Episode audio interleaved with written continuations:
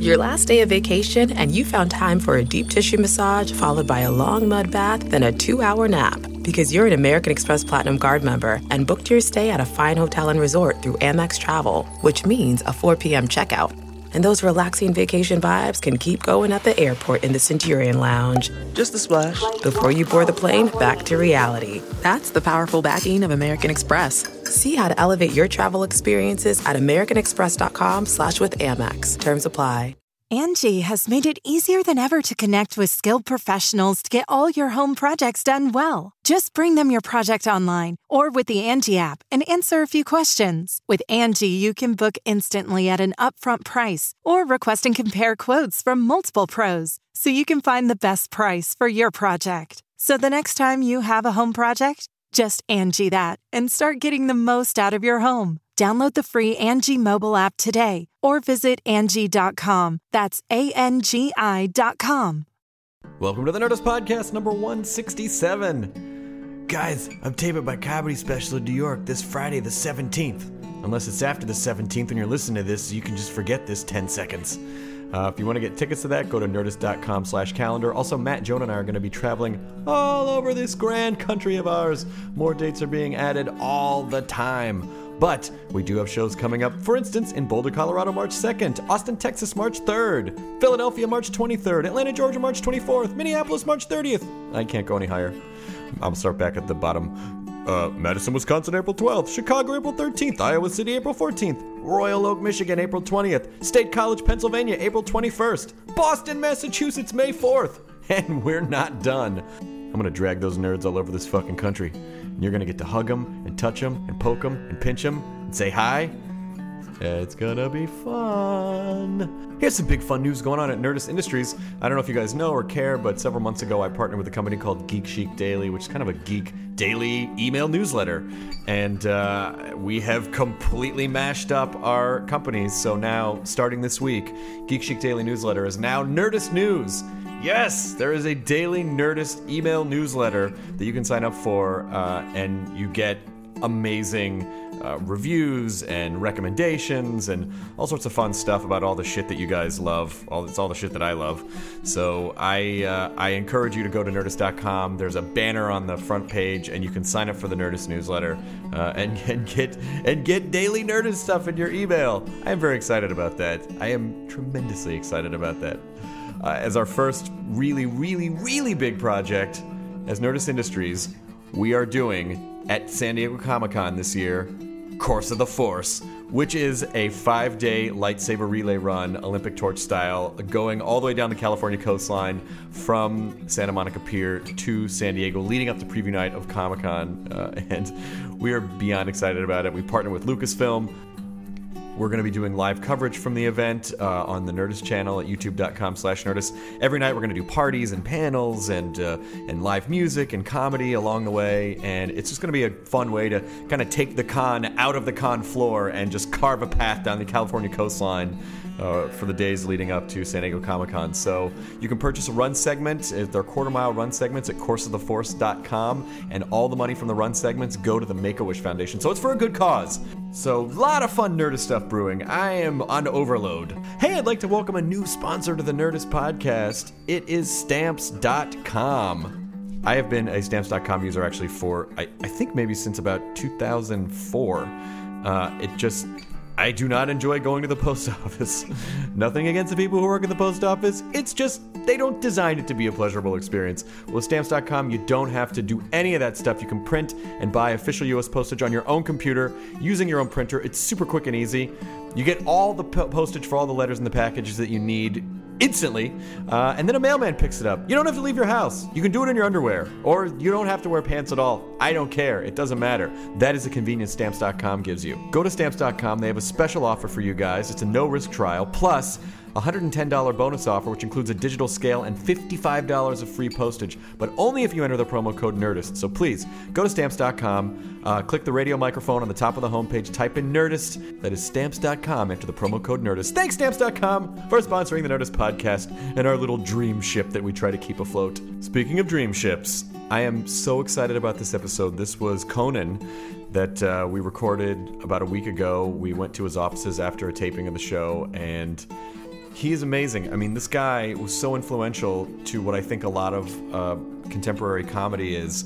Uh, just between you know late night and also The Simpsons and uh, pretty much everything that he was involved with. So, you know, I, I try not to nerd out too much on the poor guy in this episode, but this really was. I mean, you know, when people had always said, like, who would you love to have on the podcast? You know, Conan was a name that almost always came up for me, so I am super thrilled. Uh, and hopefully, my life is not downhill from here because I've realized one of my dreams. But he was great, so amazing to talk to, really just a thoughtful guy and had so many wonderful things to say about comedy and sort of the nerd brain. And it was it was an absolute blast. And so i hope you enjoy this uh, nerdist podcast episode number 167 with conan o'brien. Now entering nerdist.com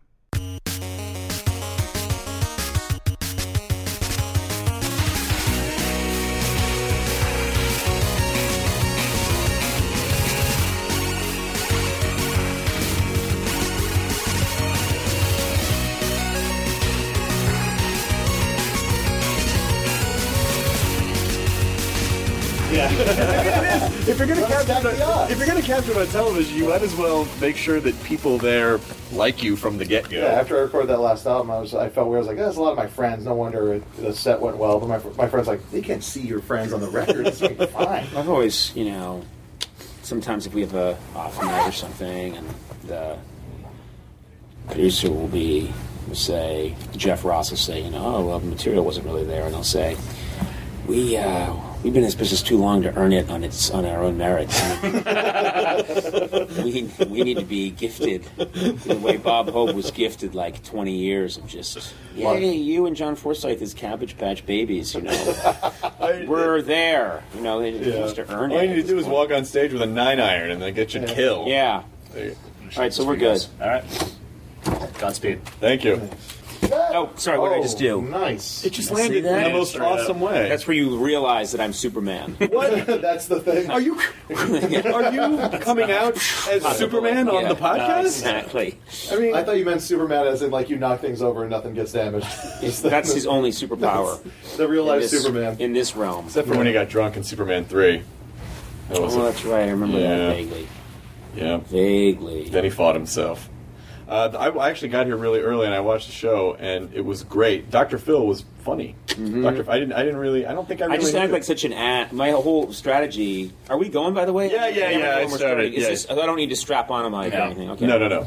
Uh, no, my strategy has always been act like an ass, and it leeches this foolishness out of people. Yeah. Um, you know, Harrison Ford's a good example I was of a guy to who say that, he goes on these other shows and he's Harrison Ford, and then he comes on our show and I'm such a fool that he starts acting like a fool, kind of, and uh, and so it's this effect. And I think Dr. Phil is an example of this guy who. You know, we just, uh, I accuse him of things. I do this horrible impression with my finger. I'm shoving my ass in his face. And then afterwards, he leaned over and he was just, he was like, you know, I, I just, I don't know. I don't act like that on other shows. And I said, I know that's kind of what we do. It's just, I don't know. But it's probably pretty freeing for him, like not having to shout at uh, irresponsible moms, like to be able to come on and Yeah, make, make jokes. Yeah, I, I, I hope so. I mean, I, I like to, uh, I like it to be a safe environment for whoever's on the show. You know, Yeah. it's not a, it. My philosophy is I take the host part seriously, and uh, a friend of mine a long time ago said, I think it was when I first got announced as taking over for Letterman, and there was all this speculation who is this guy? And they just started calling people that knew me because I wasn't doing interviews. And my friend Eric Reif said, The thing about Conan is he likes to be funny with you, not at you. Right. And I thought, that's probably the best description. That was in 1993, he was saying that, and I was 30 and that is my thing is i like to i'm very uncomfortable if uh, I, I'm, I'm not good at it i don't have a talent for slicing and dicing somebody Right. and it's not even a moral decision it's just that's not what my skill set is what i really like to do is uh, co-opt that person and then and then make them a part of my comedy team Yeah. so if it's uh, and then there are shows where you know we'll have, it will work successfully and afterwards the booker will say wow you know that guest is really funny. And I'll say, they are not funny. Don't you dare say they're funny. I gave them my life essence. Yeah, exactly. I gave them my bone marrow out there. I'm going to live uh, for two you know years less because of that interview. You're talking to the fucking puppeteer. Right, and so there's a rage there. but I but I think that's I think that's good. I mean, I don't.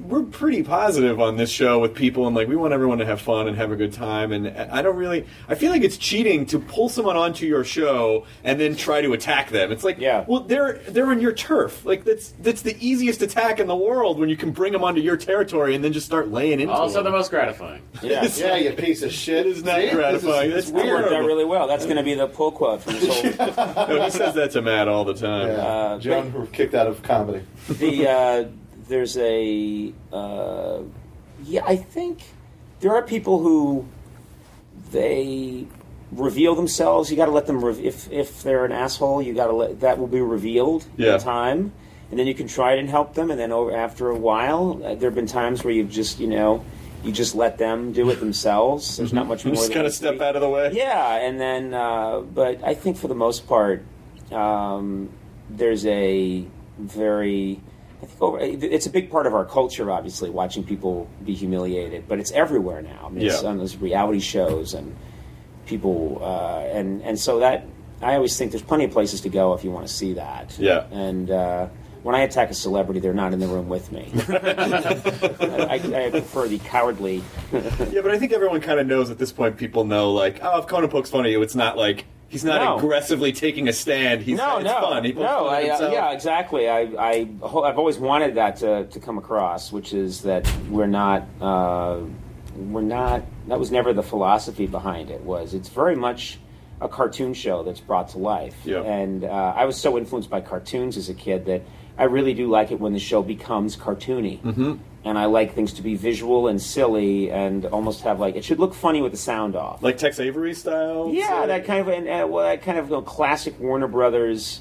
You know, yeah, um, Roadrunner, Coyote uh, kind of feel to it, which is you know my expressions. Even I just I'm I'm very I act things out a lot, and sometimes I think this is really a Nickelodeon show, and that's the way I've been doing it all these times. But if you watch the monologue with no sound, you see a lot of acting things out and and, and walking by the camera, and it, you know, every now and then we have a director who's new who follows me, and I'm like, no, it's locked off. It's all the shit that you do when there's a closed circuit television at a Best Buy and you start clowning around in front of it when you're 15 years old. Oh yeah, you have. Yeah, exactly. You got to lock off the camera Yes. for funny things to happen. And I think a big uh, problem in comedy is that you know the cameras.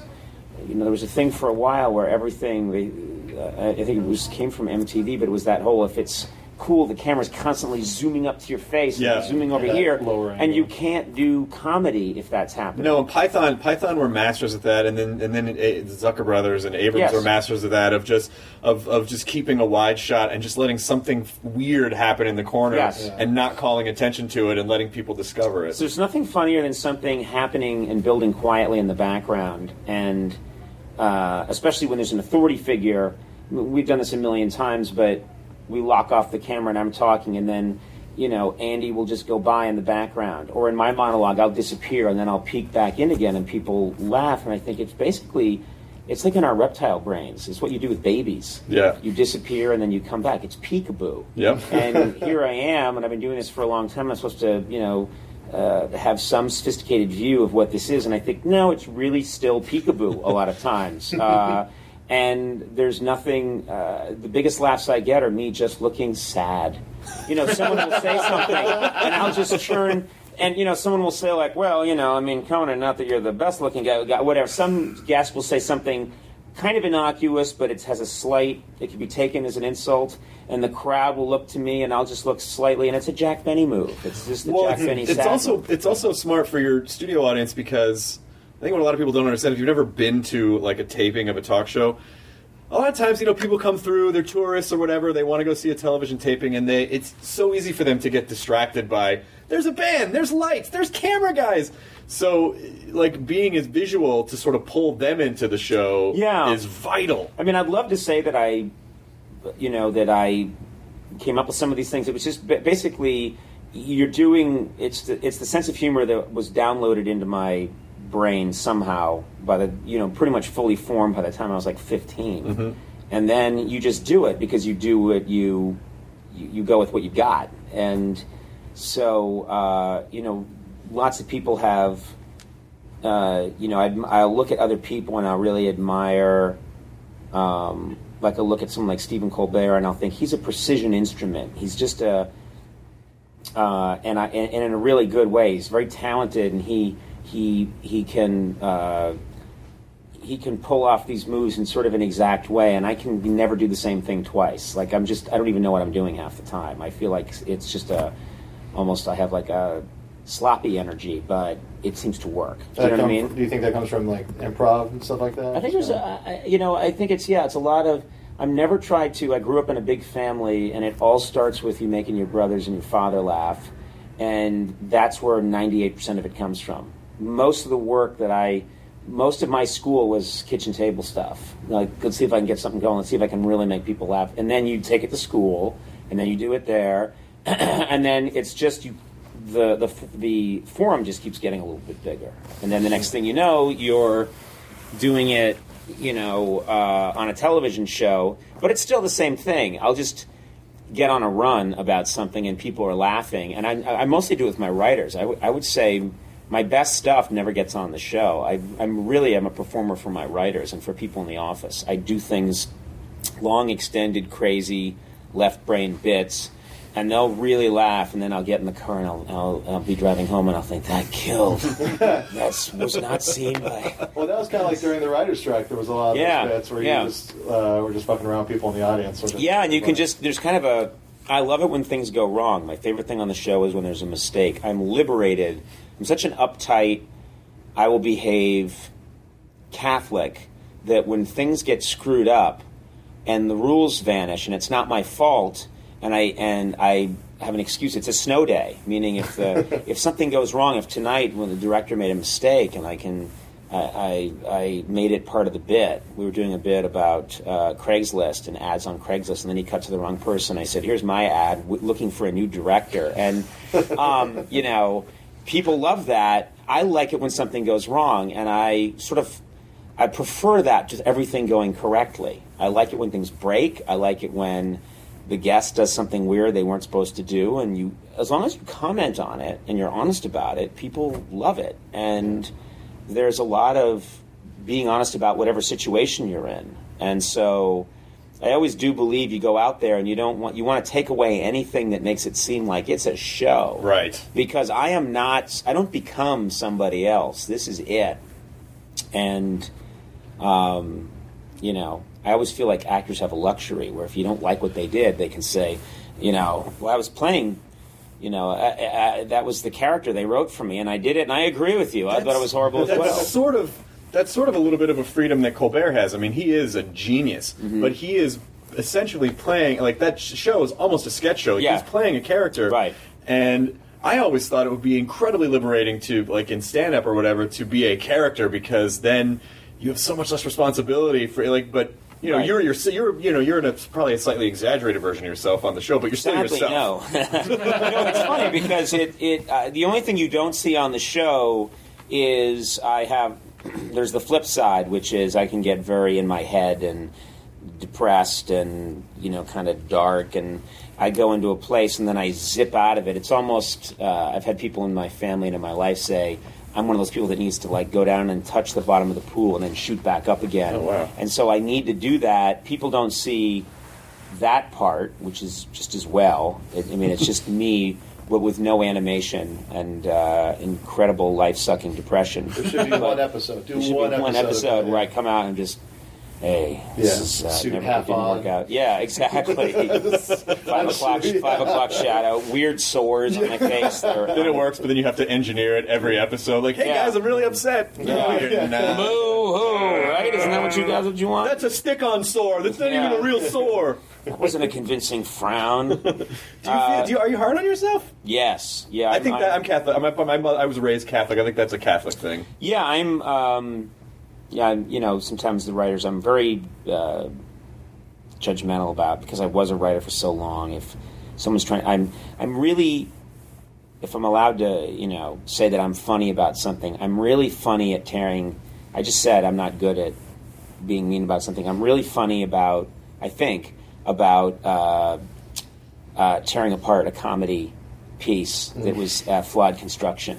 And, it's, and, and, and then I have an insane memory for it. So a writer sometimes will come up to me and they'll say, Well, we had this idea. And I'll be like, Yeah, yeah, sounds a lot like, you know, uh, Space Nugget. And they'll go, What? And I remember, and I'll say, Remember 1996? He's doing it again. You know, and I remember, I remember to the the word what went wrong with a piece. If something doesn't work, I have this sick, uh, perverse memory for why it failed, what went wrong, who wrote it, uh, how silent the crowd was. Oh, wow. Uh, and then I can just spit it right back at these writers, and um, they despise it. But uh, It's tough to have a com- like comedy police inside a writer's room. Yeah, and I and you know I'll be like, oh no, that's great, that's great. I didn't realize that you know we were doing an episode of Saved by the Bell from 1991, but it's good to know we're doing them. You know, like, um, you know, I'm really, uh, you know, uh, Dustin Diamond sketches out. yeah, I'm really hard on that stuff, and so yeah, but I'm very. I always tell them you don't realize that I'm twice as hard on myself. I mean, I'll I'll wake up at night and I'll be in a pretty good mood, and then my brain will think of something I did that didn't work, or a moment where I was exposed uh, in on stage in some way, and I just it, it's like a visceral Tourette's reaction to it. Like, fuck Yeah. you know, you know, you idiot. Why did you? Oh, what the fuck were you thinking? And I, my wife has heard me saying this shit. Like I go in the bathroom and you know you urinate at night or something, and then I'll like look in the mirror and be like, "You idiot! Why didn't you? Who are you talking to in there? Yeah. Myself, the person I hate the most. my urine. yeah, My biggest I hate my urine. I hate my urine. my reflection, my arch nemesis. How dare you rid my body of dead cells? I mean, I think you know. I think that my, uh, my my a friend of mine calls that. Oh, that's the fire in your belly. Like that's why you know that's part of what makes you successful. And I get. I mean, I guess I guess that's sort of true. But I hate I, I hate thinking that. Well, you have to flagellate. you have to you have to flog yourself. Uh, in order to be successful, I hope that's not. I hope that's not true. You know what I've come to believe? I've come to believe that it's a co- it's an equation. It's a coefficient. It's never just one thing. It's you want to take one part talent. I actually think I'm the first one to say I think talent's overrated. You know, I, I can't tell you how many. Uh, um, I'm always hearing about parents or friends of my pa- friends of my parents who are parents who say, "Well, my son's going off to, and they're going to be fine because they're so talented." And I think that's that's actually plenty of people have talent. I mean, I, you see talent all over the place. It's how is it harnessed and how is it, um, you know. Uh, there were plenty of good bands in Liverpool, you know, Right. people that were in their own way just as you know really good. He's a really good guitarist. He's a great, you know, Yeah, think about all the guitar players you see at you know Guitar Center on a Sunday. who are just shredding Yeah, and they're fantastic. And I and I always think in comedy like there's this. Yeah, you got to have some talent. You can't have no talent. I mean, actually, that's not true. That's, I've been proven wrong on that. But, but you got to have some talent, and then it's got to be. You have to mix these other things in, and you get this equation. And I think probably an important part of the conversation uh, of the equation is some degree of self-loathing. you know, uh, in the right amount. Right. But then over time, if you have too much, if that grows too much, it can hurt your comedy. I think there are comedians that get that get lost. You Yeah. know, like they're they're picking apart their jokes too much. They're you know they're questioning themselves too much. They're overthinking it, and then you think, okay, it's really tricky. As I mean, uh, you know, you start to think about what haunts me is, uh, you know, who's really funny later in life. And you go through the list in your head with all you, and it's really small. You're like, eh, oh, oh, Oh, no. yeah, you got all- And then they did the movie where they're, oh, yeah, yeah. Oh, that's but- when he started taking it really seriously. Oh, Yeah, and so that's the thing I'm always. Groucho, that's it. Well, Groucho, Groucho survived. Carl Yeah. Reiner still seems pretty funny. George Burns. Yes. George Burns Yeah. stayed funny. Mel Brooks stayed you know, I think funny. you know it's Um, funny because. Mel- Uh, oh, go ahead. I was gonna say Mel Brooks.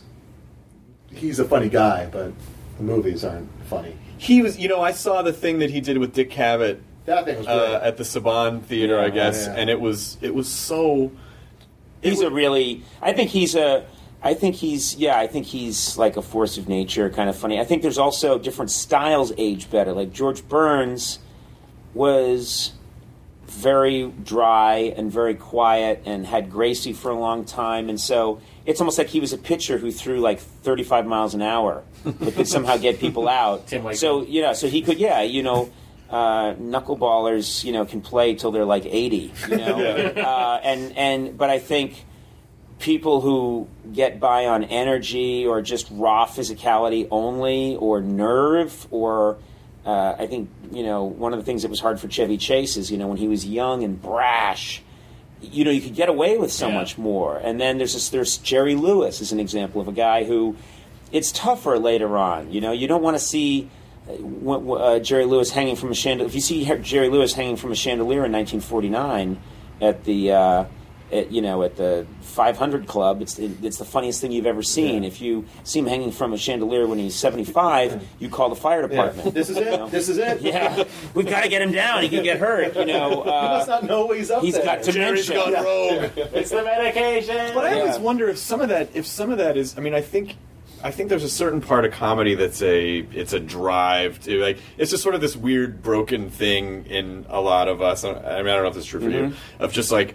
Ah, I need. I want people to like. I want everyone to have fun. I want everyone to like me. And you get older, if you get comfortable or successful, you Yeah. just don't really have that fire anymore because you're like, yeah, you know, I feel all right. I don't know. Yeah, I think uh, you know. I definitely think there is a uh, there is a uh, a fear. There's that that you can lose your way. You know, like it, it's you see it with songwriters all the time.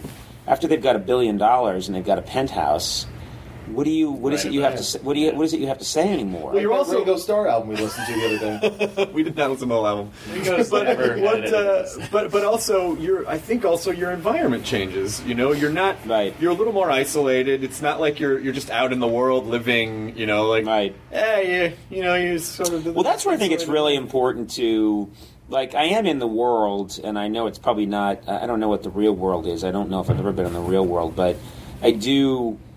I have created an environment where I can be ridiculed. Like, I think that's really important. Here at the show, Andy can brutally make fun of me. The writers can go after me. I go after them. My assistant, I have this relationship with my assistant Sona where she just can tear me apart and uh, you go after me for being a nerd and out of you know not knowing how to use my computer and uh, just tearing me to shreds. And I think, yeah, there's something about that. You need you need an environment where if I walk in wearing weird shoes, everyone can say like, "What is with the shoes?" Yeah. And uh, that is good. That is that that helps me. Uh, in and also I you know you go out. I have kids. I have little kids and you know they'll let you know they'll tell you and we you know we got to go to the school and talk to the teachers and you got to go do stuff and i try and i still i'm not one of those I, i'm not at that level of celebrity where you just disappear into like a white cocoon that,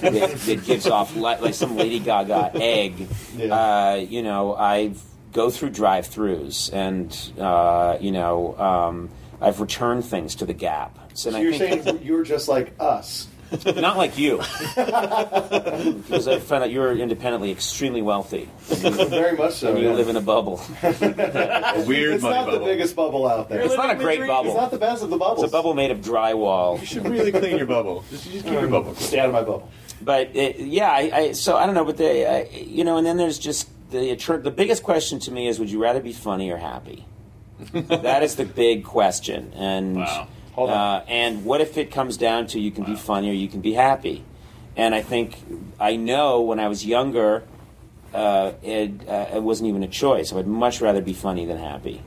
And then later on, I think now I'm probably getting to a place in my life where I would say like, no, it's time to be happier. It- Yeah. You know, uh, I'd still like to be funny, but I'm not willing to chuck happy. I'm not willing to do it anymore. And uh, you know, that said, I still have plenty of people coming into my office all the time saying, "Why are you in this funk?" or "How did you?" I go down rabbit holes of just, uh, you know, cognitive therapists describe it as you just you just go down like a vortex of negative thinking, and the next thing you know, you're you're stuck in it, and uh, it's craziness. Uh, but it is some kind of you know uh, mechanism that probably helped me uh, when I was like 15, and now it doesn't. It, it just gets in the way. Yeah, and you have other people that rely on you, and you have a family, and it's like, oh, Yeah. I really have to.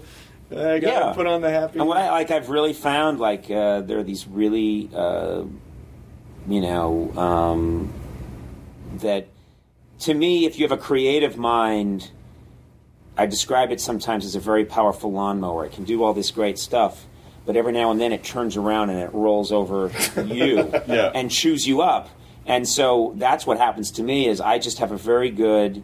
My dad is a scientist and uh, and a mad scientist, some would say, but he's a, my dad's a scientist and and he's a very smart guy. And he once said, basically, he looked at me and he said, "You're making a very good living off of something that should be treated."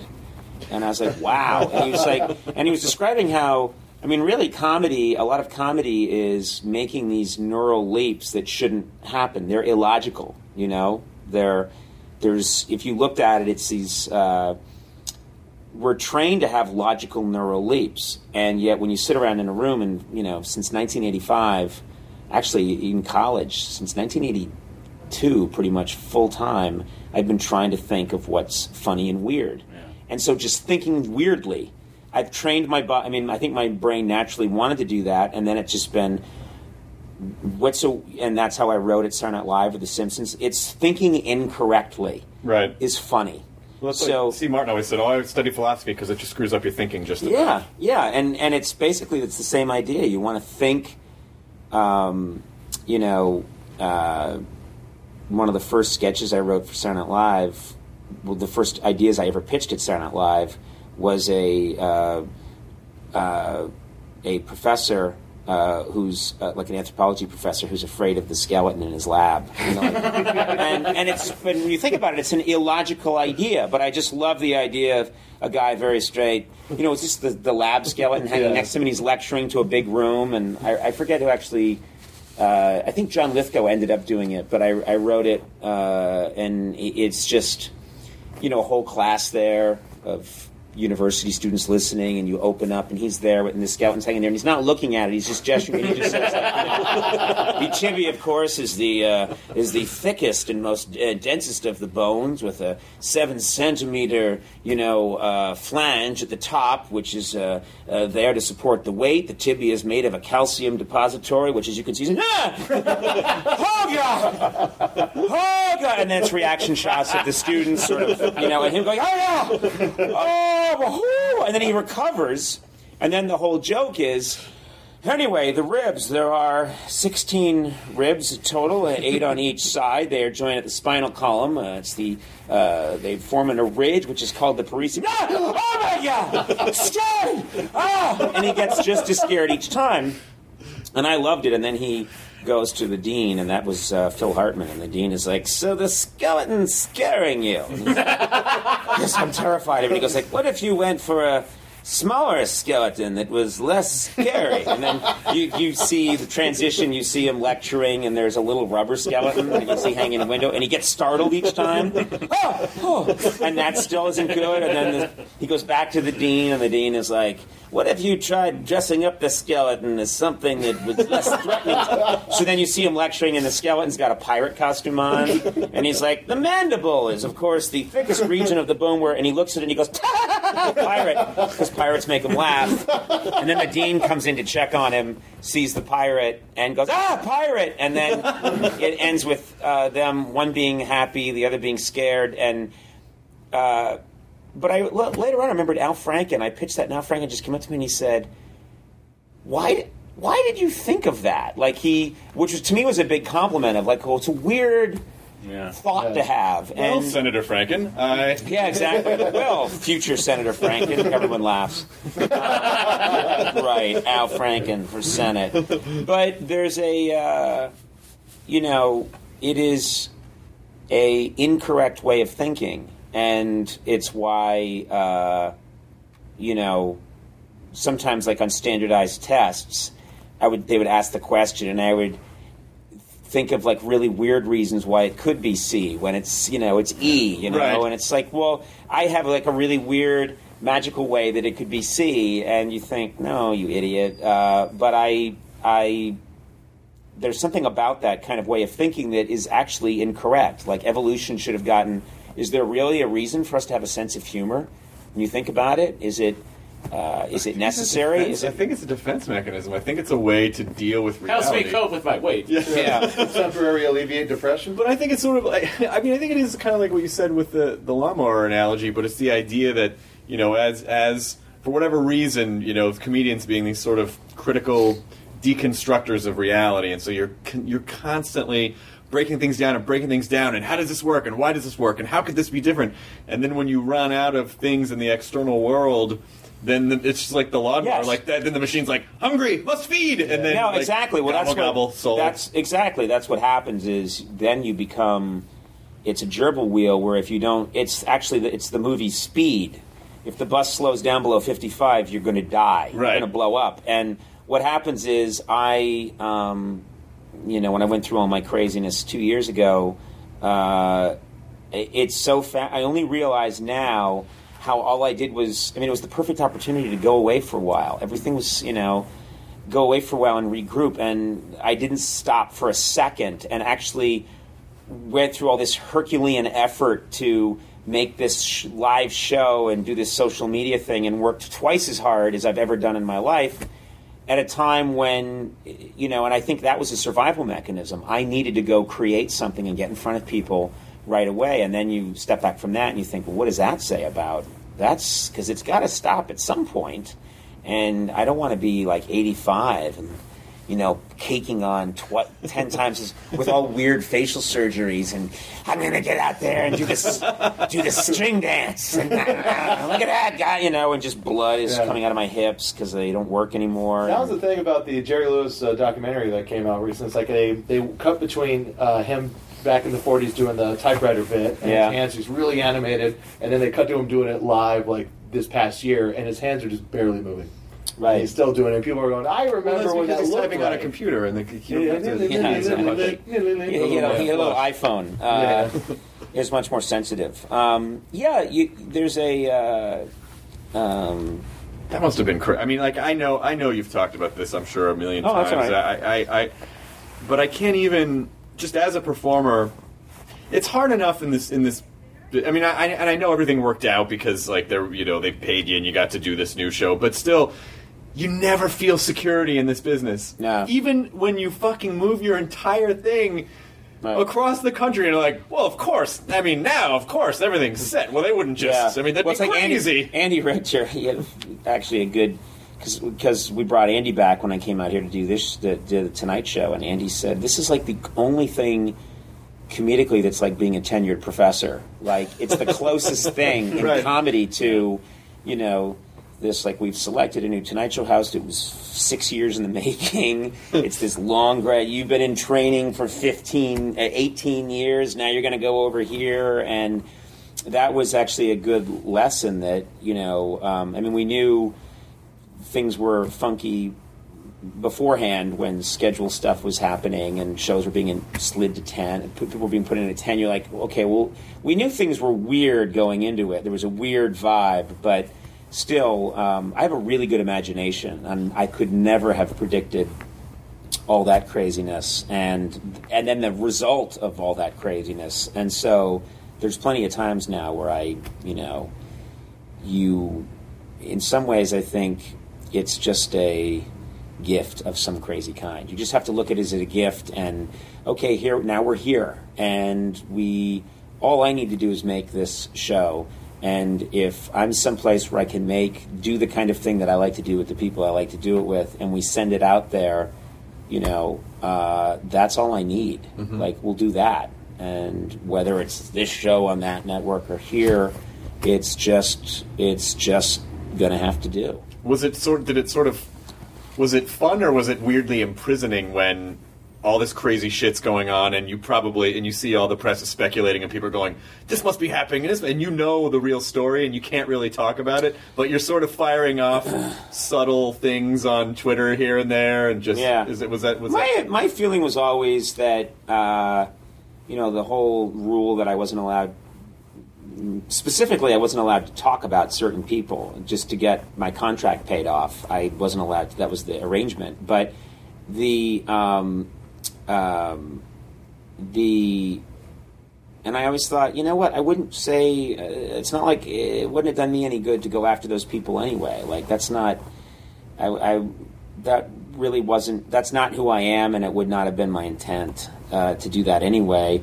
Um, and I always thought, like, I think people can kind of see what this is. Sure. Like, I think a, I think you know, um, there's plenty of people. There's a lot of shit going on in the world, and people who don't pay attention to this. And why should they? It's like a, you know, two late night hosts. Who gives a shit? And I get that. That's. But for people who are even paying moderate attention to it, I think you can see, like, I see what happened there, and.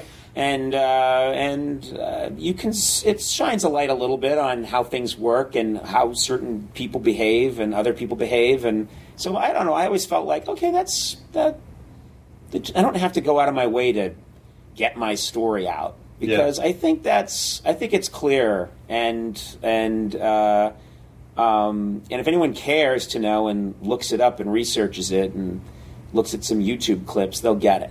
You know, I was there's that great moment in the late shift where you know like Letterman is so it's like I want the Tonight Show, you know, and, Yeah, and yeah. then uh, and then um, you know his producer says to him, uh, uh, you know, look, it's not it's That not show anymore, Right? It's not that it's not the show you think it is, Right. Like that was that was Yes. Carson. You know, did, did you at some point you must have had a moment where you're like, you know what, maybe this isn't the show that I thought it was. Yeah, I, I think there's uh, definitely, you know, what I always like to say is NBC cured me of my addiction to the Tonight Show. You know? Uh, I had an addiction, and they had a very successful treatment. A Uh, really public intervention. yeah, it was. Uh, so I thank them for that. And uh, there is a little thing sometimes where, also, you know, comedy, particularly, everyone in this room, we got into this. It's not you go to law school, you go for three years, then you get out, then you clerk here, then you do this, then slowly you move up, then you make, eventually you make partner. Then when you've been partner long enough, maybe you start your own firm. Then you hire associates, and then eventually you uh, retire to Right. sub- suburban, or you know, working your way up the GE ladder, and then you end up. I was a senior vice president, and there are plenty of professions where you move up in this sort of chronological, linear way, and comedy just is not that way. There's no. Do you know what I mean? There's no waiting your turn, or there's no. Do you know what I mean? Yeah. uh, it's it- Well, especially one now with digital culture, like you, Right. That's the other thing too. Is that I mean, if you think about it, uh, you know, 25 years ago, if I had whatever sent out that statement and said I'm not doing this, and then started to do those kinds of shows that I was doing at the end of the Tonight Show, I've been gone, and I mean really gone, the way people used to be gone. Right. You know, I'd have been like. Uh, and we don't have that's not the world anymore. No. Uh, and if you've got something that people or some something that people are interested in, you can get it to them. And so, um, uh, you know, that's refreshing. You know that that, uh, and like I say, I think you have to accept that this is. I chose this. There's that great line in The Godfather Part Two where. Uh, um, um, thinking of his name, the the old The Godfather. yeah, yeah, and not the God. Yeah, yeah. That's it. No, Godfather Part Two. The Godfather isn't in the Godfather Part Two. Um, you idiot! Oh, he is. He's just played by De Niro. You're right. Fair enough. But is he the Godfather yet? He's the guy that drives No, around and he's the Godfather drugs. too. He's the second. Um, listen, you two have ruined this podcast. it's the Godfather Two Are T Fans of this podcast. I loathe both of you. Uh, that's the reason I'm doing this. Is I have a gun. This, and this is our the way I can get close to you. Here's it's me first, Jonah. Um, Lee, you know, he's played by Lee Strasberg, and at one point, Lee Strasberg says, "This is the business we've chosen." Like I never asked who shot Moe Greene, and he goes, "This is the business we've chosen," and that's the truest thing I can think of about being in comedy and show business is, you know, things get crazy and things blow up and uh, go spinning out of control, and people behave. I've seen people behave horribly and and lie and all that. And then I just always say to myself, "This is the business I chose. Like I chose this. If I if I didn't want this, I'd have gone to dental school and I could probably be a competent dentist, and I'd have a fairly regular practice, but this is what I chose, and so you've. I love a lot of the. Um, I don't know. I don't think I'd change a thing. You know, I don't think I would change a single thing about what's happened in my career because I remembered when I first came out here to LA, there was a period of time where I was unemployed and I was sitting in a Dupar's, uh, Dupar's having pancakes. Great Probably, pancakes. probably Great still there. The pancakes. Dupar is completely unchanged. Yeah, and, and I was having their pancakes, and I remembered it's that depressing thing where you don't have a job, and I lived in this um, $380 a month apartment, and I walked to the Dupars, and I want to say this is maybe 87, and I'm sitting in there, and I have no job, and I'm eating pancakes, and it's 1 o'clock in the afternoon. and you see other people rocketing by in their German cars, and you know they have places to go, they're getting an income. And I'm sitting there, and I was just looking at my pancakes, and I was just thinking, I don't care what happens in my career, I just want it to be interesting. And I remember very clearly almost saying that out loud, like, you know, waitress thought I was talking to her. And I said, I'm talking to God. Get out of here, You're blocking my message to God. You stupid waitress. Don't Yes, you know more how God pancakes. signals yeah. work? Yeah. Um, can't you see I'm looking up dramatically at the ceiling? Whatever. And so I, so I, uh, Mr. Dupar, we got another crazy one. yeah. That the guy's asking, praying about his career. Um, but Oh, you wanted uh, him Harvard kids. Yeah, exactly. Yeah, that's crazy. So you you were you were you were president of the Harvard Lampoon. You graduated. Had a job. Had a job for a while at not necessarily. Not necessarily the news. Yeah, and then that dried up, and um, my writing partner Greg Daniels and I got laid off, and um, and you know, I remember he, I think he went and got a part time job. I got a part time job, um, and I was working at this place, Wilson's House of Suede and Leather, like over on. I know that place. Yeah, I've uh, seen it. Yeah, I, I mean, this is what, and you're sitting there thinking like, ah, Harvard. You know, like you keep seeing the guy hand you your Harvard degree, and off you go. What are your plans? Building a cyclotron? Out of pancakes. Yeah, I'm gonna go to Dupar's and um, and work at Wilson's House of Suede and Leather. And I, but I, I, I remember thinking, I just want my career to be uh, exciting. Whatever happens, I don't. I was never someone who was focused about. Uh, I wanted to do my thing my way, and I wanted it to be exciting. And then after that, the rest was just details like, do I get paid? Do I not get paid? How does that all work out? I remember being very unconcerned about that, and um, you know, I had uh, I wore the same clothes for a couple of years. I bumped into someone recently who knew me from that time, who worked in production, and said, "You had one leather jacket, and it's what you wore every day, and jeans, and this one T-shirt." It's like eh, you know, you can live that way. You're out of college, you don't know how to dress, you don't know how to.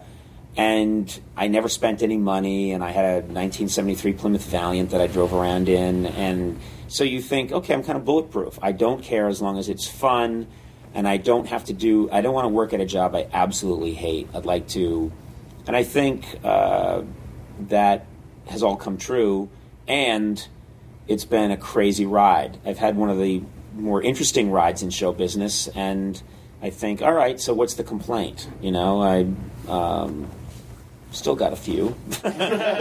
Was the was the SNL um, was the, the do you work well under pressure? I mean, like, I, Yeah, it's I- still, it's still, I'm still, no matter what people say about SNL, or like, ah, it's great, or it used to be better, or it's just like, well, it's still a 90 minute brand new show that you got to put together every week. Right.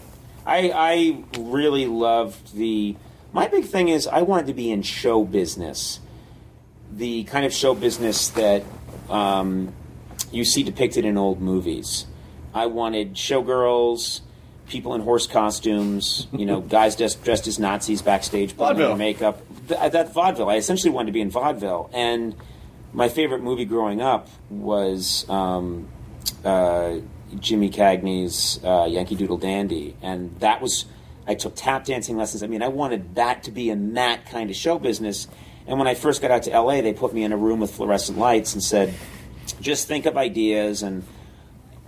give them to this secretary and we'll get back to you later. And they will or won't show up on the show but there was no production there was no and i thought i might as well be working at h&r block going over mm-hmm. taxes. This is not it was a good discipline to think of visual gags for like two years straight.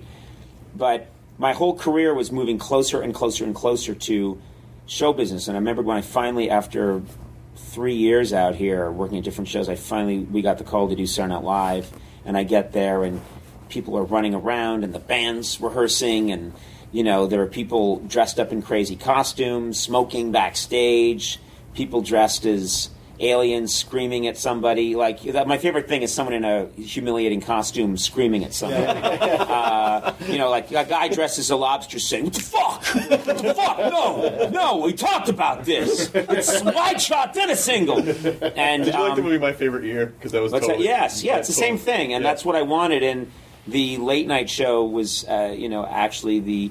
I remember actually feeling like I drifted away from it because I went from Saturday Night Live to The Simpsons, and being in a room again. And so I would jump around the room and act everything out and do the voices and climb up the wall. I was going crazy because I wanted. And then the late night show was me getting to the gooey molten core of this is what I want. This is, and the, you know, the show we did, we very much wanted it to be silly, and you know, uh, Letterman's show had brilliantly been the first anti-talk show, and it had been very ironic and detached. And I thought we, I'm just silly. I'm, I'm. If the sketch calls, you know, lots of fake guests, people in the audience dressed as hobos and aliens, and you know, hot air balloons crashing into the set, and cra- you know, just madness. We wanted to go that way, and just absolutely loving the show and singing songs and just I, I remembered thinking, okay, this is it. This is what I like to do, and it's where I'm really comfortable. I really like that it organizes my mind. I'm an anxious person. I overthink, have a tendency to overthink things. So nothing's better for me than you're on in 10 seconds. Right. That's organizes my mind. I just get really like, what are you going to do? You know, my writer's brain has to shut down. It's over. You got to go. And then you just go. And the bit that you didn't think was going to work can destroy and be great. Uh, something can fall. Sometimes you don't have much, and you look at the board and you think these guests aren't great, and oh man, we're going to eat it tonight, and it's just magical. I don't know why, but something happens, and the show's over, and you're deliriously happy, and then you've got those other nights. And you start the next, and then you start. Well, and you you must have when you're when you're in the middle of a thing and you know like this is a what are you gonna just is your is your are there just rats inside your brain just chewing at your brain or are you just thinking like nah let's just go to commercial we'll fix it Uh, I think there used to be ra- there used to be rats chewing on the uh, uh, inside my brain. Um, I, I've actually described it to my wife. Not that I know what a herpes sore feels like, but I've said I feel like I have herpes sores in my brain that are on fire when things are not going the way I want them to go comedically. I mean, I don't have an ego about my athletic ability or how I look or anything like, but I have a real everything's invested in is something funny or not, and when it's not, or when I think it's hacky, or that I've, you know, it's these red pulsating hot sores in my brain, and um, it takes like three days for that to crust over. You know, as disgusting as that sounds, and you, you need, and I take the analogy further. You need to use a cream, an ointment, an antiviral cream, um, and uh, your urine changes color. And, uh, this is real has a it actually has an effect on my body. I'm not even kidding. I it has I can feel ill. I can get rashes. Like my autoimmune system is affected by me. If I if things don't go well comedically, I, my skin is hot. I don't feel well. You know, it's just one of those uh, things. And when it goes and when things go well, I can be sick, like have a bad cold or the flu, and then go out and it's a great crowd and the show really works. And there's no the show's over and you know it's like the cancer's gone from this body. How is it possible? And then uh, Cure was seltzer water and pie in the face. exactly. is it possible that things go better than you think they're going yes. Yeah. Yeah. Yeah. would you be in other words would you be bored if every show was like a, a, an amazing experience I'd like to try that. I'd like to, I'm willing to try that, but no, I, I think it's, you know, uh, the struggle. It's all about the struggle and like the great things. You know, there's a thing, there's a mentality you meet sometimes in show businesses where people say that was great. Do that all the time, Right. And you think, no, by in its nature, re- the really great stuff has to be rare. You can even really love Monty Python, but the really great things it's not just back to back to back to back. It's you've got to you, you know they it's it, there's got to be some quality to anything creative where the really good stuff is um, not common. And so, um, whenever I do a remote segment, it's really good. People sometimes people in the staff will be like, "Man, that what you that thing you did in New York with the Chinese food, and that was great. You should just we should do that every night." And cut to me throwing them out the window and them falling to their death because I think you know, no, that took things take a long time to percolate. Like you know, the um, you know, my only hope is that you're judged for your best work. If you're judged by your best work, I'll be okay. I feel like you you someone explained to me once that your creative life and is laying down little tiles and you can't see what it's all making. And sometimes it's a slightly darker tile than the other. Sometimes it's a really brightly colored tile. Sometimes you you lay down seven gray tiles in a row and you don't but you're making a much bigger uh, piece which when seen when it's completed when it's done could be quite fantastic you know but you're doing it tile by tile day by day and you can't know and so you know, you get humble about, okay, we have shows where, I don't know, I didn't love that. That felt, really, you guys, uh, uh, but you, you know, they can't all be, they're just not supposed to be. There's no way. It can't, uh, the magical moments that people really notice, especially in this culture now where it's saturated. I mean, I do think, I fear for the future of our country. I think, you know, every young person I talk to uh, who's like gone to medical school and medical school and stuff is, is taking an improv class. They're all like, I just want to go to the UCB and learn improv. But you know how to. What, what was your? Well, I know I did a lot of research on. I know how to actually transplant a cornea that's grown in a lab. So I could do really good space work for yeah, that. but I'm going to ditch that, and you know, I'm really, I'm a good engineer. I can really build great stuff that could, you know, cure brain cancer. But I want to go to the UCB and do improv. and so I do think that, like India, China, oh. there's the reason they're eating our lunch is that we're all giggling and making little films of, of each other and putting them up on YouTube.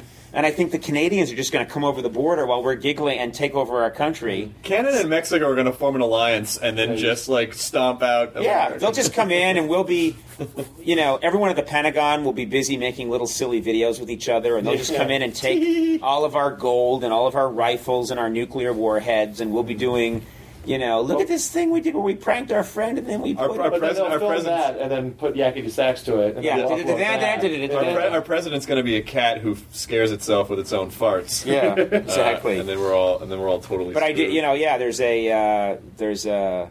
It's so funny because as you get older, I'm, you know, I've devoted my life to it. And Then I'm like, you kids shouldn't be doing this. Go to law school. Someone's got to learn to build something and save this country. And while I'm, Mr. while I'm O'Brien, saying, you told Mr. us O'Brien, you're wearing a Napoleon Shut hat, up. sitting in, you know, the milk and cheese. you Not know. the same. Quiet.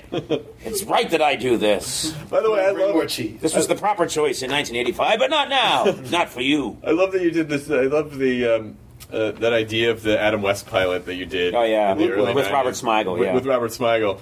Uh, that ultimately is what Steven Seagal did Yeah. in his life. Yeah. That you were you were 18 years ahead of your time. Yeah, it, can be done. No, using your acting abilities to. Well, it's all about Adam West. He's a, just a genius. Um, both and I, you know, I still think Batman is maybe the pound for pound at its height, like the funniest show ever made. It's because it's so there's such it's so insane, and Yeah. Adam West has such a conviction about what he's doing, and it's it's he's doing those movies like 15 years before, or 10 or 12 years before the airplane movies. Right. Yeah. What's airplane? 79 maybe. It's something like that. Yeah. so yeah, so the Batman is like 66. I mean, they're so far ahead of the curve, which is that genius discovery of you say insane things with absolute conviction.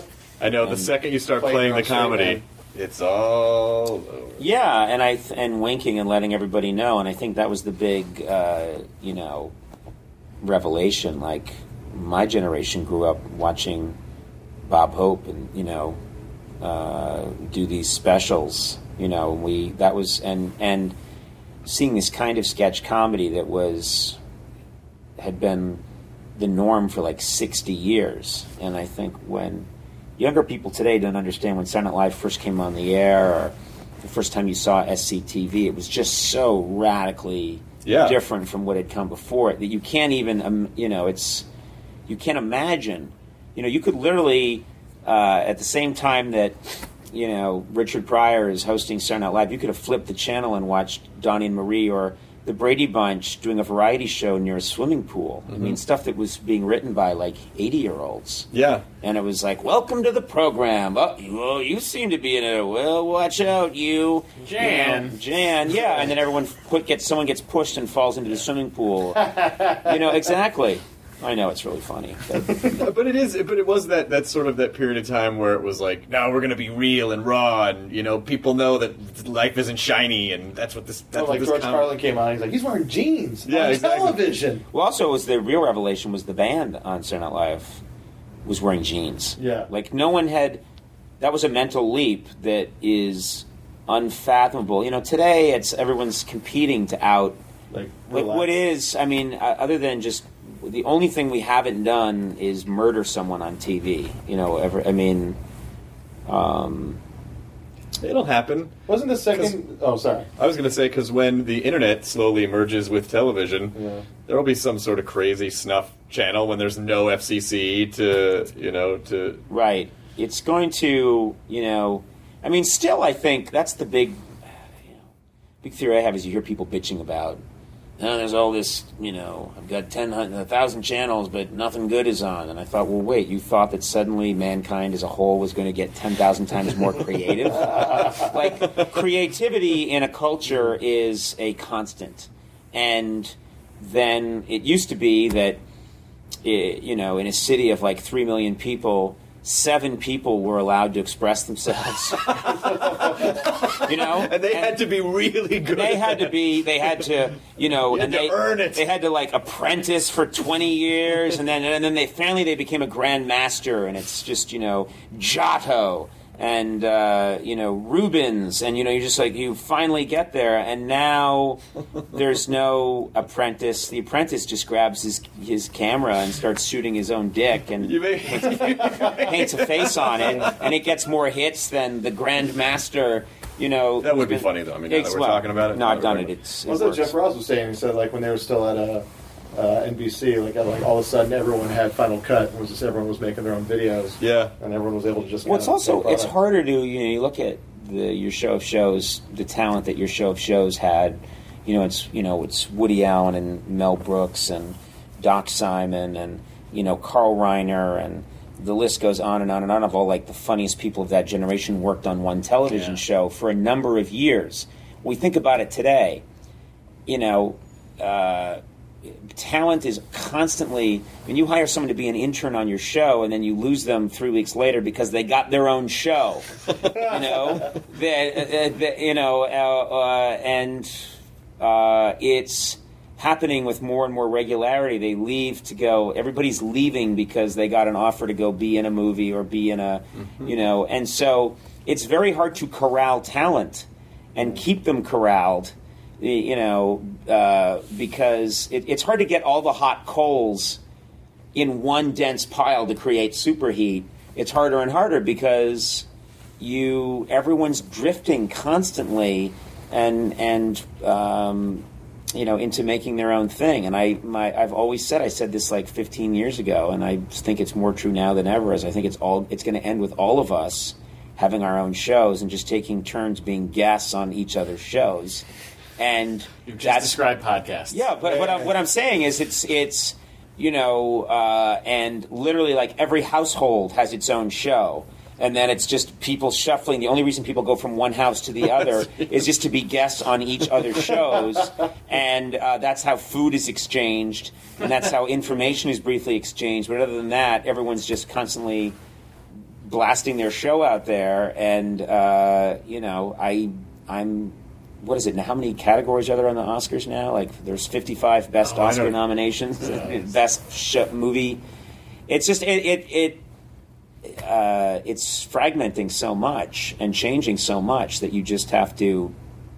Whenever I get lost thinking about it all, I think keep it really simple. do your show, try and think of something funny. Eventually, you'll come up with something that's pretty good, and maybe people will remember that, and then try and do it again. You know, and you got to keep it that simple. And then at some point, you'll die. well, it's good. I mean, you're pretty firmly rooted, though. I mean, like you, you really, I think you inspired a generation of lovers of kind of nerd themed comedy. I don't know if you specifically thought of it that way, but it was clearly. I was trying to be a jock themed comedy.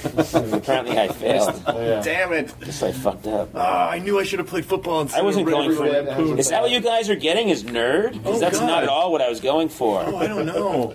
No, but, it's- but, it- but it- there was yeah. just nothing else. There was just no, like it was a it, it spoke to an entire generation in between you know that you know that chunk of The Simpsons and Right. and the talk show was just sort of uh, It spoke to me. I mean, I have a late night with Conan O'Brien Cup I got in '95. That's been missing. We've been looking for that. It's on my Son of a desk, and it's been on my desk. Well, it's funny because uh, you know what the nice thing. I mean, the big reward to all of it um, is I really like. Um, I'm constantly meeting young people, in you know. Sometimes it's embarrassing because you'll meet like in a bump into an attractive woman, and she'll say, "Oh, I you're showing, you'll be like, "Oh, well, thank you," and then she'll say, "Yes, when I was four. Oh, yeah. and you're like, "Oh shit." My life. You know, yeah. Um, I think the biggest uh, uh, common denominator to a lot of stuff is just don't lie.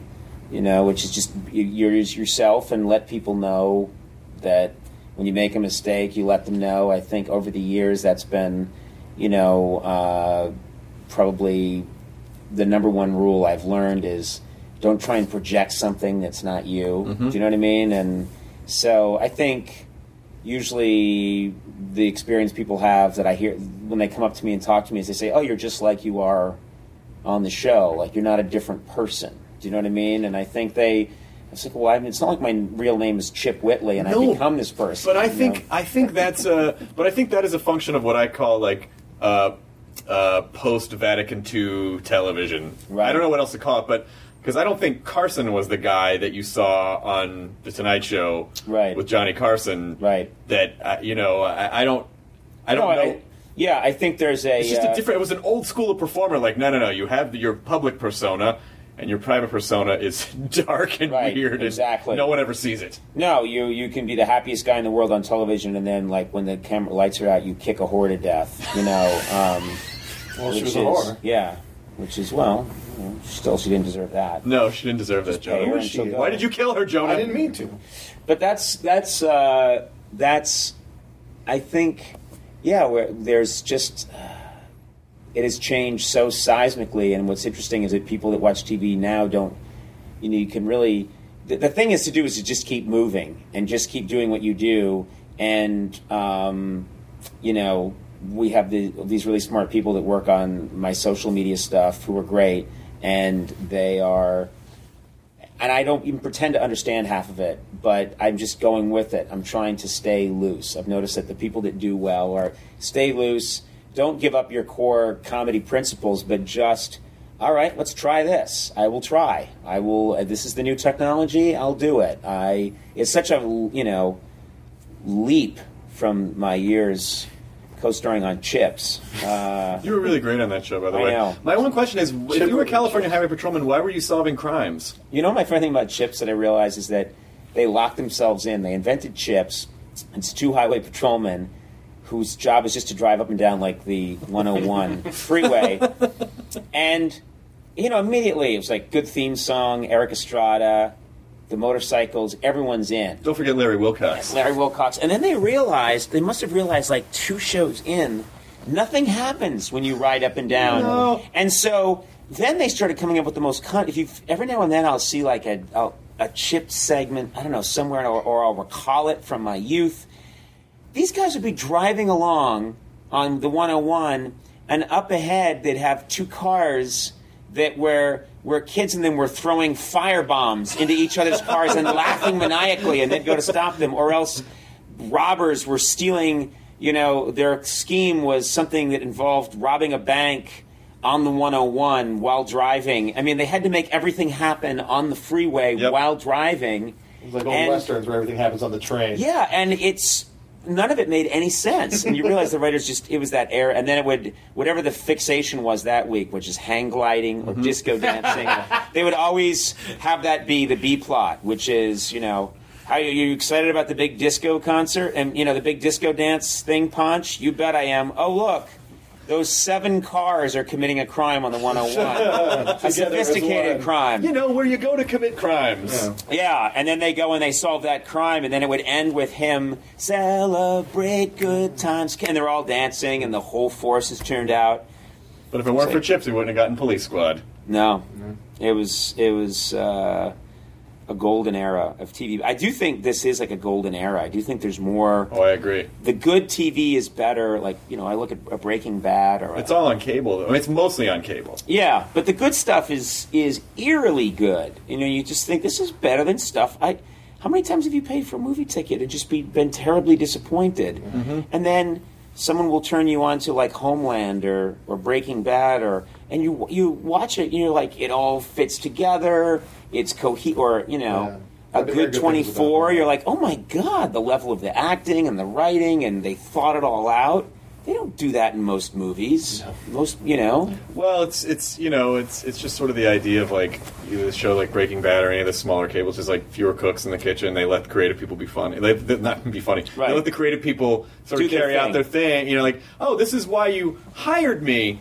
I, you must have sat in a million note sessions where you're like, why did you hire me if you were just going to tell me? You know, I've been particularly, uh, you know, with a few exceptions, we've been left alone. Which Oh, that's is pretty good. I think at the late night show, they people just stayed away from me because they thought this guy's not going to make it, and so we did our own thing. And then by the time it started to work, they were like, "Oh, I guess he knows," you know. But we were uh, shockingly unsupervised for years there, and here they pretty much let us do what we they completely let us do what we want. So I've been lucky. I haven't had I never got into that kind of television where you need to service a million notes and where I mean I was very fortunate that way. Right. Well, I guess you had Lorne on your side too, so he was probably like, eh, let him, let him. I think yeah, exactly. Oh, he's weird. I'll talk to him tomorrow. It's amazing, like because I know you you have admitted that you know it, your show took a couple like three two or Oh, three yeah. years to sort. It's a great joke we did on my 10th anniversary special. We had Mr. T come out and present me with a solid gold seven, and and that I could wear on my neck. And he said, "Hey, you know, it's all gold seven for your seven, you know, years." And I said, "Mr. T, I've been on the air for ten. And he said, you've only been funny for seven. and uh, and, uh, it got this huge laugh. But it, we we did it because it was you know it's like you know there were funny moments, but you know we just it was just dumb luck that we survived the early years. It would be difficult in today's television climate to be allowed to develop and grow. No, and I think that we were. Uh, it was lack of a. There was. They wanted to get rid of us, but didn't have like the backup plan yet, which would take time. You know, and there was a lot of like, "You're fired soon." Well, that- actually, there was yeah. a moment where I was canceled, but they had a meeting where like, "All right, let's cancel it." And then at the end of the meeting, someone came back in and went, "You know, if we cancel it, we have to. We don't have anything to replace it with yet." So they went, "Okay, let's wait." I think they were going to bring Greg Kinnear in or something, and it was like, "Let's wait." don't cancel him yet, uncancel him. But there was a meeting where we were canceled Oh my God. in '94, and then they had to uncancel us to keep us going, and that's when we were put on. They wanted to put us on week to week contracts. Oh my we said- God, that's we- horrible. said, we can't do week to week contracts because it's not possible. We, the writers, no agent will make that deal for the writers. So that's when they said you can do uh, 13 weeks.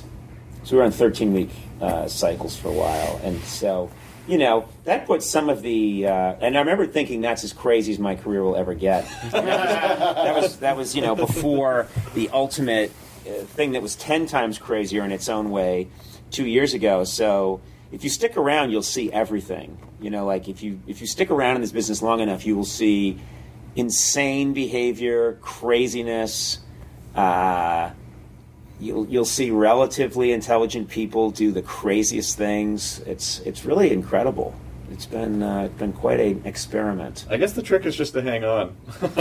Well, I think it's like Yeah, it's like I think you don't quit the field. Like if you're still on the field and you're still playing, you you can. There's always the chance that it, things can turn around, and um, and if you still feel like you're doing good work or something, it's. I mean, I I don't have. Uh, if I thought I wasn't contributing anything or that we've, I I wouldn't do it, and it's not even a. I don't have to because I've got some money in the bank. It would be. I just wouldn't have. I have no energy to be funny if I don't think it's good and I just um, and I have no uh, desire. Like all of that goes away, and so then I would think, well, the I mean, the greatest thing I love doing. The greatest thing about doing comedy is when you think you have a chance of making it work, but when comedy isn't going well, I would much rather dig a trench for electrical pipe. You know, like I, I would or coaxial cable. I mm-hmm. would rather do the worst kind of physical labor than than be in front of people and having it just be crappy. It's funny how people use money as a uh, as as like as like leverage against people who are successful. Right. And like they, they, I feel like they're not. They're, these people are not given the, the leeway. The successful people aren't given the leeway to like, hey, just because I have this, this some level level of success doesn't mean I'm never going to be unhappy about things. Like, Oh, no, shut up, you fucking millionaire. Like, yeah, but I still hate myself in the same ways yeah. as before. Well, that's. I mean, that's the thing. Is I mean that that there's no. The illusion always is that you can get to a place where there will be no unhappiness. I mean, I used to, you know, if you had told me you'll have your own show, it'll be called the Conan Show or Late Night with Conan O'Brien, or you know, I and and people will recognize you and be nice to you. I I would just say like I'll be completely satisfied hmm. if I could have that. If you had told me that in Dupars, I would have said, you know, we are there. Uh, Great. I will never complain about anything again. Bullshit, you know. And it's just, you know, I've read interviews with Paul McCartney where he's like complaining about something, and you're like, you're a billionaire Right. who is acknowledged as the greatest entertainer of all time. And you're healthy, and you seem to be, you know, have be having a what, what, what? Right. I mean, you've gotten full credit for, and you think because he's a human being, Right. and yours, there's always uh, there's in the happiness there's some sorrow and in the sorrow there's some happiness. It's like it's you, there's always going to be that mix. It's always going to be the salty and the sweet and that's just the way it's got to be. We're going to have a good show. We're going to have a bad show. We're going to have a pretty good show with a great moment. We're going to have a pretty bad show with a great moment. We'll have a horrible show with no good moment. We'll have our ups we'll have our downs I'll be on everyone's list of the favorite, and then I'll be on the on no lists, and then I'll be on the list of the worst, and then I'll be back on the list. You know, it's like you just if you're around long enough, you see how the whole thing is uh, kind of um, um, just this absurd theater, like this. Do you know what I mean? Like Yep. you're always. The, you, Well, it's also comforting. That means that you never. It's not like, oh my god, this. I just hosted a show and something didn't go right, and it's over. It's all over. No. Like, you know that it's like, all right, I'll pick it up again. you know something. I mean, yeah, you just. Uh, uh, you know. That said, I completely lose my perspective probably five times a day. I mean, that's the biggest. reg- I wish perspective seems to be something that we have for minutes at a time. You know, a close friend dies, and you think, "Oh my God." I, I I can't believe I worry about these trivial things. I'm not going to worry about that again. Eight minutes later, where's my Snickers bar? yeah. Well, we're, we're you're so used to being on. I don't know what else to call it, but like Street View, like Google Maps. You're so used to being on Street View. It's like the tile analogy. That you Yeah. that you just. It's hard sometimes because you still want to get things done and you still want to be relevant. And there's a really. This I, I hope this isn't a dumb thing to reference, but.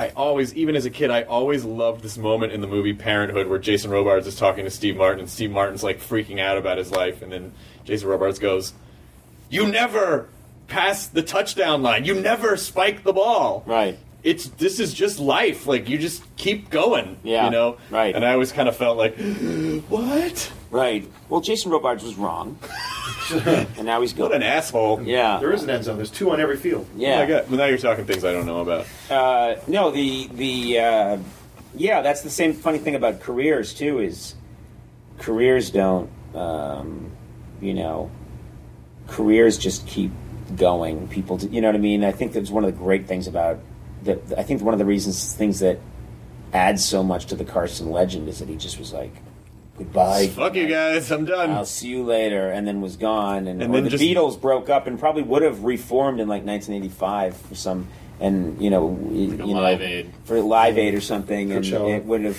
yeah played an original song that we wouldn't have enjoyed, you know, or something. It would have, but you know, it didn't happen, and so there was this magical. It's magical to us now, and uh, um, I'm in the overstay. You're welcome.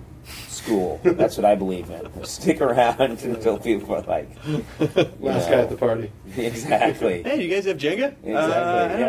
know. That's the. That's the. Uh, but I, I. Yeah. I think there's a. Uh, there's something magical about that, and no one. I, what I find is that nobody goes away anymore. I mean, I'm as guilty as anybody, but nobody, because we're in a culture now where you know there is no going away. Who No. goes away? Like Lou Joe- Diamond Phillips. Lou Diamond Phillips is on the military channel. Oh shit!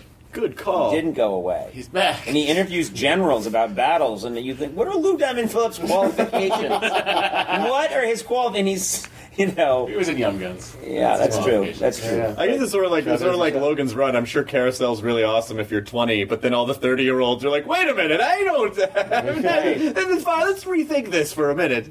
There's, uh, yeah, there's, there's no, nothing stops now. It all just keeps going. We're all, you know, and then people who've had incredible careers, and then it sort of has a natural end, will be on YouTube making videos. Their faces just falling off like hot wax. I think it's end their good. careers on TV land. I that's true. Oh. I love their, uh, but you know, like, and then we'll wrap it up in a sec because you've been more than cool about uh, time with us. But I, um, I, I had heard uh, Ferguson was on the podcast a couple years ago, and he was like, "Yeah, and I took the job, and I really didn't understand what it meant to have to do a show every day, every day. No, if I was sick or had a fight Yeah. with someone or didn't want to be there, Right. and but to me, and maybe it's because I crave just the constant distraction. I think it sounds amazing to have like a home base every day to create a new thing. I think you know I, the only thing I can that I've ever uh, the truest thing I can say about this kind of television is the bad news is you're on every day, and the good news is you're on every day, and it is there's uh, it's this crazy yin yang symbol of you're driven mad by the volume, and the volume is what sets you free. the the uh, you know, if we only did shows and we were completely ready to do them, I'd have made seven in my entire career. And we would not have arrived at any of the really good stuff. The good stuff has all come from desperation. You know, you're backed against a wall, you try something, it hits. Um, all of the bits that people have liked the most from the time that I've been uh, doing a show since 93 you know, the good stuff has always been a happy accident, and it's come from, man, what are we gonna? I don't know. What we, you know, and then you you find these bits, you find these things in these characters, but it's the volume of it, and it's also what kills you and makes you crazy. Like you dr- you dream when you're in a long cycle of shows, you dream of not doing shows. And then the minute you're not doing shows, you dream of doing shows. Right. And so uh, I, my wife said has said to me many times, your show is the organizing principle of your life. It is what everything else is organized by this, you know, iron rod in the center, wh- which is the show, and then everything else gravitates around it. Um, it was her way of saying you don't love me. How do you turn off after a day? On, like, I have a lot of trouble. Uh, I had more trouble in New York than I do here. This has been. New, I'm an I'm an empath. I pick up on energy around me, and in New York, I could not settle down, Yeah. and so I didn't sleep well. And I was, you know, I'd come home after doing a lot of shows and have all this energy, and then you come back to a small apartment, and there's you're you're on a you're you're sharing a piece of rock with eight million other people, and you're just bouncing off the walls, and you go outside to, and and everyone on the street is like, "Hey, Conan," you're like, "Hey," uh, and you just you you you get it's overloads. I used to try it whenever I could to get out of the city. I like here it's a little easier for me because I have like a 45 minute drive home and you just sort of you know it's something. It's like a decompression. Yeah. I'm down at the bottom of the sea, and then I slowly come up in a bathysphere uh, on the freeway, and then I I get home, and I'm actually, and it's you know there's like a little bit of grass outside. Um, Can roll your uh, windows down. Yeah, and, and there's a tree outside my house. And it's like, okay, there's not. So, but yeah, I have a hard time. I have a really hard time coming down from shows. I'm very. What you see is real. I get very animated. I've got. A, I've, and again, it's your strength is your weakness. My strength is I have a lot of energy, and my weakness is I have a lot of energy. So, I have like an intense energy, and and I do the show, and then when it's over, I'm kind of manic in the meetings afterwards, and I'm talking real fast, and I've got all this stuff to say, and I'm zipping through the show and zinging people about things that didn't quite work, and everyone else is like, "Let's just go home." and then sometimes I'm wandering the hallways, "Hey, you, come over here," and you know, trying to make an intern laugh, and people are like, "It's just sad." go home. So that's that's the that's the flip side of it. It's really hard to come down. It's a lot to ask of a person, though, to Yeah. be like, be in performance mode. Now stop being in performance. Like you just, Read this. it just, Yeah. You gotta like, it's an adrenaline rush. It's just like it's in your fucking blood, and it's also flowing. the big the big thing here is that when you do comedy and this is the tricky thing it's probably in some ways healthy but in some ways not healthy sure. you're going out there and you're putting yourself on the line and you're um, you're agitating this part of you that's as you said probably a defense mechanism or so you're you're poking a, you're picking at a sore and you know in some ways you don't mean to be that negative about it because i think it's uh, there's a lot of release there's a lot of like uh, very healthy expression but there's also you're you're grinding away at your insecurity every day. So that's the other thing that's kind of interesting is that you're perpetuating, you're enabling some part of you that may not be healthy over and over and over again. And sometimes I get mad at my staff because they'll give me a hard time for being uh, overly, you know, people will they'll make fun of me or give me a hard time for being overly analytical or or overly hard on things or a little manic or too obsessive or obsessive compulsive. And I'll say to them, I'm sorry, your your paycheck is coming from my sickness and now you're complaining about it. you're riding the back of my my my my sad childhood illness. You're like, yes, you're working too, but we're all taking a ride on this. You're thing. enabling this by Yeah. working for me. This is your fault. Yeah, And you turn the no, I. I often do say to them like, "It's all your fault. you should have taken me to the hospital a long time ago, but you had to have your checks. You needed your money, you needed your money so you kept it going, and now look at me. Look what you've done. Make the crazy boy yeah, dance. yeah, exactly. And now you, now you want it to stop? It stops when I say it stops. so yeah, it's all, it's sad. Well, this is uh, this was really awesome. I mean, I, I good. can't, I cannot thank you This enough. was fun. Well, I, I love uh, I love talking about this stuff, and um, and I really like I like I say I don't know where all of this is going, meaning the comedy, uh, zeitgeist universe, but I'm always uh, heartened to meet and like talk to young people who are funny and sharp, and I think yeah, it's all like that's all I've ever wanted out of it is just when I'm 80, if I can still bump into younger people who are into it and try. I mean, I always feel like I can always go back to a writer's room or whatever, work on a. I, I, I like the process. I really love the process, and I believe in it. And I think the scale of it becomes less important to me. Like you know, it's even you know that's. I think that's the good news about this new world we're in is that you can be really creative and interesting and explore great areas on a podcast. Do you know what I mean? And people will hear it. That's the other thing. Is like people Yeah. hear it, and I I know that I'm going to be in Seattle visiting my in-laws, and I'll go to a coffee place, and a guy warming up my croissants going to say, "I heard you on that podcast, and I loved it when you said." And it, that to me, that connection is just as good as someone seeing you on the Oscars. Yeah. You hear that, fellas? You hear that, guys? It's guys? just as big as the Oscars. We're gonna host the Oscars. It's bigger. Bigger than the Oscars. Uh, Conan, thank you so much. I, I, I always have a great time coming on your show, and uh, You're a good man. And thank you so much guys. A thousand we times. did it, right? We really This is did. it. We figured it all out tonight. Oh, I didn't hit record. Nice. Well played, bit sir. I wrote it all down. You're gonna remember every beat of it. I have nine legal pads here, which you can. is. Grab a pen. Get to work. All right, guys. Thanks a lot. I'm gonna go home and disappoint my wife. Just another night.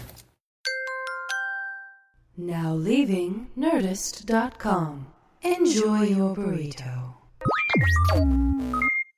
This episode of the Nerdist Podcast was brought to you by Stamps.com, the post office in your computer. Never leave your house to mail a thing. Start your no risk trial today and get a digital scale plus $55 worth of free postage by entering the promo code NERDIST. Stamps.com, promo code NERDIST.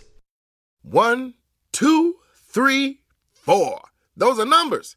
But you already knew that. If you want to know what number you're going to pay each month for your car, use Kelley Blue Book My Wallet on Auto Trader. They're really good at numbers. Auto Trader.